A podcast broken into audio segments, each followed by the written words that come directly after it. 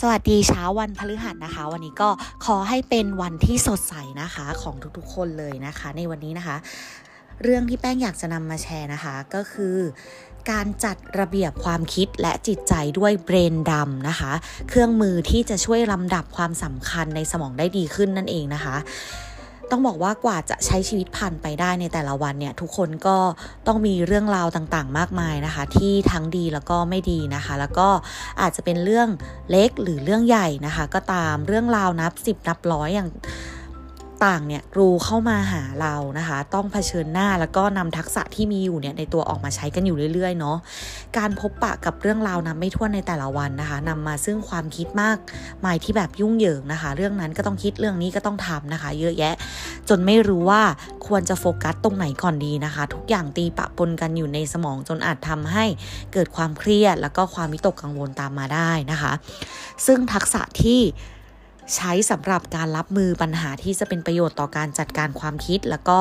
ความกังวลนั้นเนี่ยก็มีหลากหลายแบบค่ะ แต่ว่าวันนี้นะคะเราจะลองมาทำความรู้จักวิธีที่มีชื่อว่าเบรนดำกันค่ะ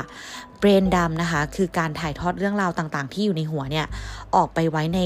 กันหน้ากระดาษเปล่าๆค่ะ เป็นการระบายความเครียดนะคะ ความคิดจุกจิกที่อาจสร้างความรำคาญให้ออกไปจากสมองค่ะ เพราะว่าในแต่ละวันเนี่ยก็มีข้อมูลหลากหลายอย่างเนาะให้สมองของเรา เก็บไว้จนกลายเป็นกลุ่มข้อมูลขนาดใหญ่ เบรนดำเนี่ยจะคล้ายๆกับการทำความสะอาดแล้วก็การจัดระเบียบใหม่ให้กับความคิดของเรานั่นเองค่ะ และวิธีนี้ค่ะยังช่วยแก้ไขเกี่ยวกับเรื่องของความวิตกกังวลได้นะคะ เพราะว่า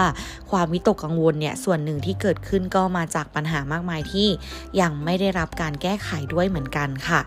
จุดประสงค์ของเบรนดำเนี่ยคือการจัดการความยุ่งเหยิงที่อยู่ในความคิดของเราออกมาไว้ข้างนอกนะคะ ซึ่งจะทำให้เรารู้สึกพอใจได้ เพราะว่าปัญหาต่างๆนั้นเป็นที่รับรู้ถูกจัดระเบียบแล้วก็ถูกขจัดออกไปได้นะคะ โดย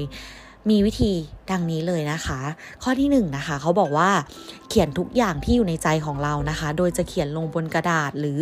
จดลงในอุปกรณ์อื่น ๆ ก็ได้ แล้วแต่สะดวกเลยนะคะ เขียนทุกอย่างลงไปเลยค่ะ ไม่ว่าจะเป็นงานที่ยังทำไม่เสร็จปัญหาที่กำลังเจอ หรือความคิดที่ก่อกวนจิตใจนะคะ เขียนลงไปให้หมดเลย ถึงแม้ว่าจะไม่เป็นระเบียบ หรืออาจจะดูไร้สาระบ้างก็ไม่เป็นไรนะคะ ข้อที่ 2 ก็คือ แบ่งเรื่องที่เขียนเนี่ย ไว้ออกเป็นหมวดหมู่นะคะ เช่น 3 เรื่องสำคัญที่ต้องทำสิ่งที่สิ่งที่ต้องคิด ความคิดแล้วก็ปัญหาค่ะ สามารถจดเพิ่มได้เรื่อยๆนะคะ หากมีเรื่องที่เพิ่งคิดออก หรือมีปัญหาเข้ามาใหม่นะคะ ข้อที่ 3 คือ หลังจากนั้นเนี่ย เขียนปัญหาแล้วก็สิ่งที่ต้องทำเพื่อแก้ไขปัญหาแต่ละอย่างค่ะ แล้วค่อยๆเรียงลำดับความสำคัญของรายการต่างๆ ที่จำเป็นที่จะต้องแก้ไขไปตามลำดับนะคะ แล้วก็ข้อที่ 4 ค่ะ เลือกวันให้กับ แต่ละเรื่องนะคะที่ต้องทำแล้วก็